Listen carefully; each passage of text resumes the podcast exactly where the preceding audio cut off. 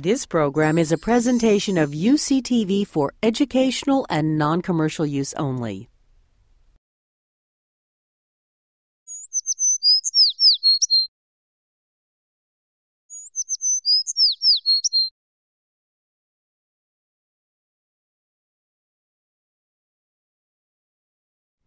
Anyone who's walked through a California oak forest has probably encountered acorn woodpeckers. These native birds are easily recognized by their bold, clown like markings and noisy calls. Hastings Natural History Reservation is the epicenter of acorn woodpecker research.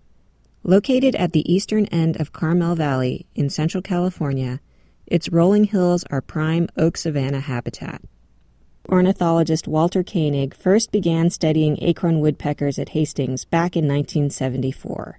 He was curious about their unusual family lives. For example, several mated pairs of adult birds live together in a communal group. That group includes young birds that have fledged up to several years before. All pitch in to store acorns, defend the food cache, and raise new generations of chicks. One of the questions Koenig has been investigating is why young acorn woodpeckers stay on to help the family instead of striking out on their own. Field assistant Anna Brownson is continuing this long tradition by observing woodpeckers caching acorns at Hastings. Basically, what we what we're trying to figure out is uh, how much time the birds spend moving the acorns, um, how much effort they're expending um, on their on their stores. Uh, and also um, we can use uh, the amount of acorns stored in each plot to kind of extrapolate how much storage they have overall in their whole granary. When Brownson observes a woodpecker storing an acorn in one of her granary tree plots, she marks it.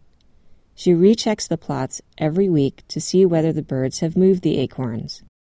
When I started this this uh, plot for this tree, most of these acorns were old acorns. Um, especially we think because this this uh, group, the, called the Platt Group, um, has two very very large granaries and um, very very large family group, and they have lots of people, of uh, birds who are helping store, and so we we have um, acorns on this tree that um, date back three years um, that still have the painted ends, um, and so we can kind of document that this group is doing pretty well as opposed to other groups where I have plots where it's basically empty.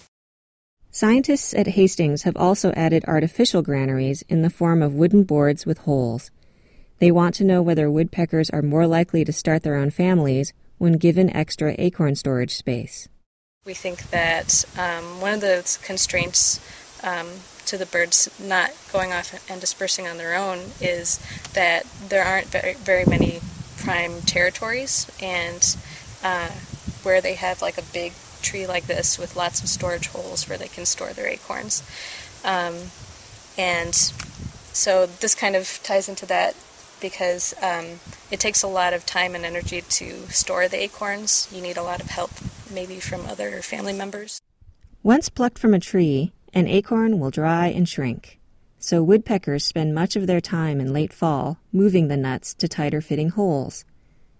It turns out that young woodpeckers need a little time to acquire this skill. If you watch the fledglings, sometimes they're not they're not very smart yet and they'll take stones and put them in the holes. I've seen them take lichen and like tap it in. So um, they have a really strong instinct to put acorns in the holes. So it's kind of funny. But to a woodpecker, Acorns are serious business. The hypothesis is that the acorns are so uh, necessary for the birds to um, to breed successfully in the spring. They they often use the acorns um, to feed their young.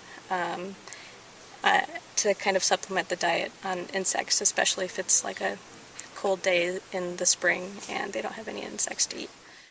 That's why, for acorn woodpeckers, defending a granary and keeping chicks fed will always be an affair for the extended family.